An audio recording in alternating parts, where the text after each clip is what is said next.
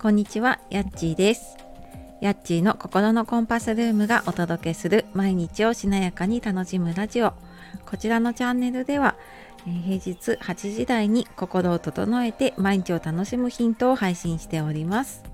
本日もお聴きくださいましてありがとうございます。えー週の始まりで気がついたらもう1月もね、半分過ぎようとしているっていうね、なんか速さにびっくりしますけれども、いかがお過ごしでしょうか？えーなんかね入試の時期だったりとかなんだけれども結構周りで体調崩している方ね多かったりするので本当ねあのちょっと寒さも本番になってきたのでね気をつけていきましょう。でえっ、と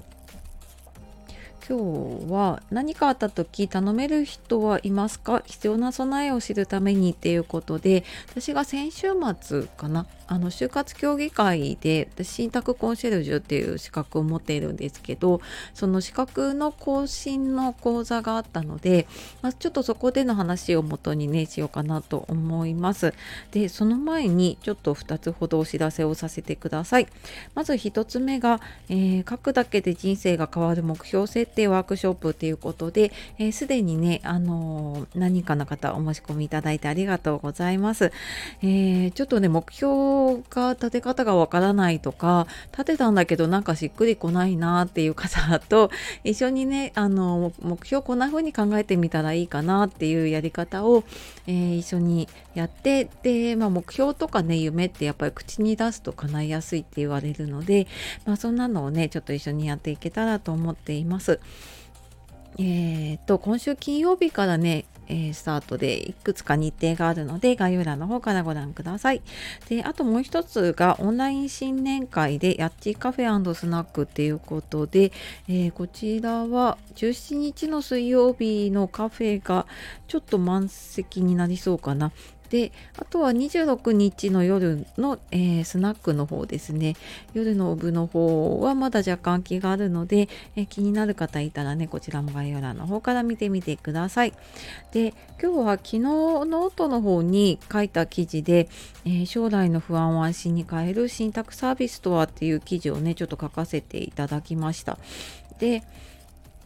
その更新のね信託コンシェルジュってその終活サポート私ねよくあのお話しすることがあるんですけどそのサポートの仕事をやっているのがその信託コンシェルジュっていう心を託すって書くね信託の、えーその更新の研修を受けました。で、まあ、年に一度ねこれ更新制なんですけれどもで結構ねその就活系の資格っていろんなところで出しているものがあります。でなんだけど結構資格取ったらおしまいっていう風に、ね、なってしまうことが多い中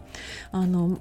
ここ資格ビジネスっていうよりはその本当に就活の必要な方にね届けるためになんかそういう人を増やすために、えっと、資格のね制度っていうのを作っているのであの本当にね就活ガイドとかあの私のやっているね信託コンシェルジュっていうのって資格を生かして、まあ、そのボランティアじゃなくて仕事として収入をいただきながらね活動していけてるっていうのが結構他の資格とはね違うかなと思っています。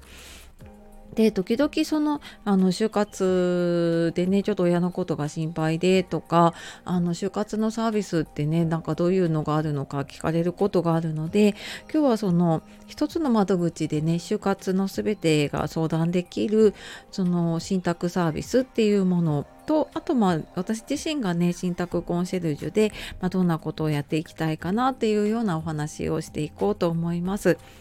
えーまず、あの信託サービスですね。心を託すって書く就活の相談解決窓口になっています。就活ってね終わりの活動ね就活って聞くとどんなイメージ持ちますか？で私いろんな方に聞くんだけど大体こう難しそうとか大変そうって言われることが多いのでねきっとそういう方多いと思います。まあ私もねそう思っていたのでねでそれってこうやることたくさんあるし考えることとか決めることが多くて大変そうっていうのがね結構あるんじゃないかなと思うんです。で、まあ、これはねあの元気な時のこと、まあ、入院とかねあの施設の入所に関することから亡くなった後のこと、まあ、葬儀お墓相続遺品整理とかいっぱいあるので何から手をつけたらいいか分かんないですよね。でなんかこういうのを聞こうと思っても実際になんかこういうことを相談とか解決できるところってまだかなり少ないんですね。まあ、なんかねあの日常生活のことだったらじゃあ役所に聞こうとかねあのこういう窓口があるなってなるんだけどじゃあ就活のことねあの相談しようって思った時って、まあ、どこに聞けばいいかわからないっていうのがね正直あると思います。でこのえーと、私がねサポートでやっている信託サービスってこう一つの窓口で全て相談できちゃうっていうところがすごくなんか強みというかね大きいなと思っています。でただなんかその就活ってね、まあ、もちろんあのサービス利用されれば丸丸投げというか、まあ、全てねこうお任せできちゃうっていうのもあるんだけど結構敷居が高いし料金も高そうっていうイメージありますよね。であの私もそう思っていたんですけれどもその信託サービス自体はね3つプランがあってこれあのテキストの方でねあの読んだ方が分かりやすいかもしれないので詳しく知りたい方のノートの記事の方からね見てみてください。であの終活のプランの契約まで必要ないんだけどちょっと将来の不安を解決したいなっていう方には信託会員っていうものがあるんですね。で私はまずあのこちらの方をままずちょっと就活始めたいなとかちょっと心配でっていう方にはねこちらをおすすめしているんですね。でこっちはあのこれはあの入会金1万円かかるんですけど年会費とかなしで一生涯利用できるもので、えー、ついてくるのが24時間の健康相談あの自分のちょっとあのここ具合悪いなどうしようとかもあるしあとセカンドオピニオンの相談もできたりあと見守りサービスですね。決まった曜日時間に見守りの電話がかかってきたりとかあともちろんその就活に関することもだしあの医療介護葬儀お墓法律の手続きとか、まあ、いろんな相談がね利用できるサービスになっています。のでなんかあの就活始めたいんだけど何からやったらいいかなとかちょっとその自分の将来の心配とかやっぱここ高齢の方に聞くとその孤独死の不安とかもねあの例えば配偶者の方亡くされた方だったりするとやっぱ一人になると何が不安ってやっぱ孤独死だったりとかねあの何があるかわからないっていう不安が結構あるって聞くので、まあ、そういう方にはね結構これ安心なんじゃないかなって思っています。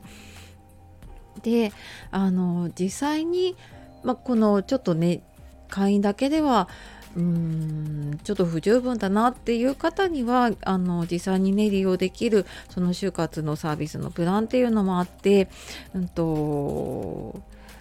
大きく分けるとその元気なうちというか万が一の備えをしたい方向けのプランで具体的に言うとその身元保証とかね連帯保証っていうのを中心にやってくれるものとあとは亡くなった後のことが心配な方、うんと、葬儀とかねお墓とかでいろんな手続きとかねそういうのが、えーと、やってほしいなっていう、まあ、あのいわゆる死後事務っていうものをねやってほしいなっていう方にはあのそういう方向けのプランがあったりします。でまあ、それも、えーと万が一のこともやりたいしそのえーと、亡くなった後のことも心配だしっていうことにはもう全部お任せするね完璧プランっていうのもあるんですね。であのーまあ、料金はねそれなりにかかってくるので、まあ、身元保証だけでも身元保証ま何度何度もねやってもらえるっていうのだと35万円だったりとか本当にね完璧プランで全部お任せするってなると170万とか結構高額はかかってくるんですけれどもあのーその完璧プランの中に実は葬儀とかお墓とか手続きの費用とかが全部含まれているんですね。で今その葬儀だけでも平均120万ぐらいって言われているので、まあ、本当にねあの最低限の葬儀ではあるんだけどそれも入って他の手続きも全部してもらえるっていうと結構ね安心感大きいかなと思います。で私が関わってる方とかでも、まあ、もちろんねあの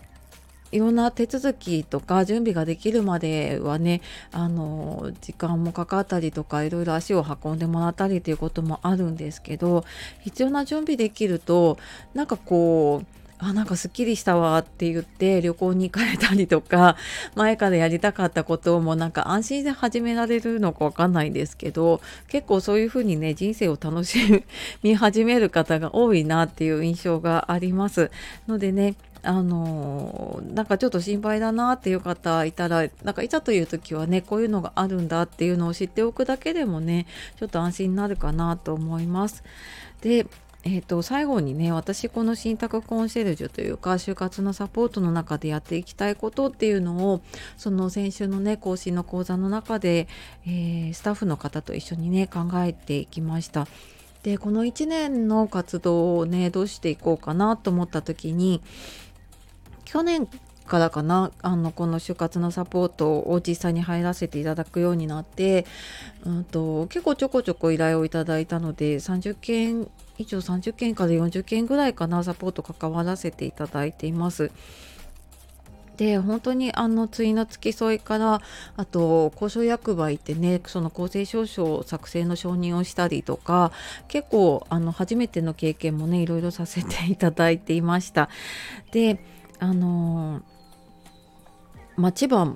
東京って結構近いところもあれば神奈川とか遠いところだと熱海の交渉役場にいたりとか 結構いろんなね病院とか施設とか交渉役場とかね行かせていただいたんですけどで、まあ、そうやっていろいろ経験してきてみてじゃあ今年どうしたいかなって考えた時にやっぱりその自分の、えーと、生活している地域で活動をしていきたいというかそっちをね活動の拠点にしていきたいなっていうのを思いました。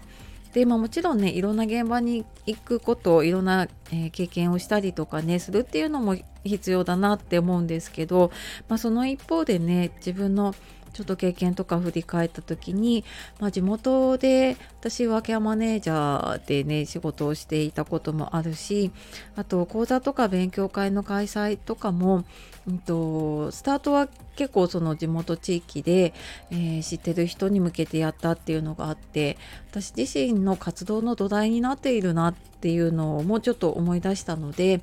まあ、そんなね地域の中で身近な相談者になっていけたらいいなっていうのをね改めて思いました。でまあ、ただねこのコミュニティでの活動ってなかなかね一人では難しいものもあるのでまあちょっと一緒に活動していけるようなつながりができていったらいいなっていうのもねちょっと同時に考えていきたいなと思ってまあ本当ね自分にできることを一歩ずつやれたらいいなと思っています。であの私はね介護とか福祉の仕事出身なんですけどやっぱりねそういう経験があることで活かせることが結構多いんですよね。であの、まあ、もちろん自分の中では当たり前にやってたことでもあの頼られることというかあの教えてほしいとかあのこういうのちょっと一緒にやってほしいって声かけていただくこともあったりするのでその介護とかね、えっと、福祉関係あとまあ医療関係のお仕事とかされている方だとあのもうもう一つの活動の場っていうのかな とか、まあ、セカンドキャリアが考えてる方だとねそういうのとしてその就活っていうのもね、えー、ちょっとこれからやっぱり必要になる方が増えていくので、まあ、是非何か一緒に活動してみたいとか興味があるなっていう方いたらあのそちらの方もねお声かけていただけたら嬉しいなと思います。はい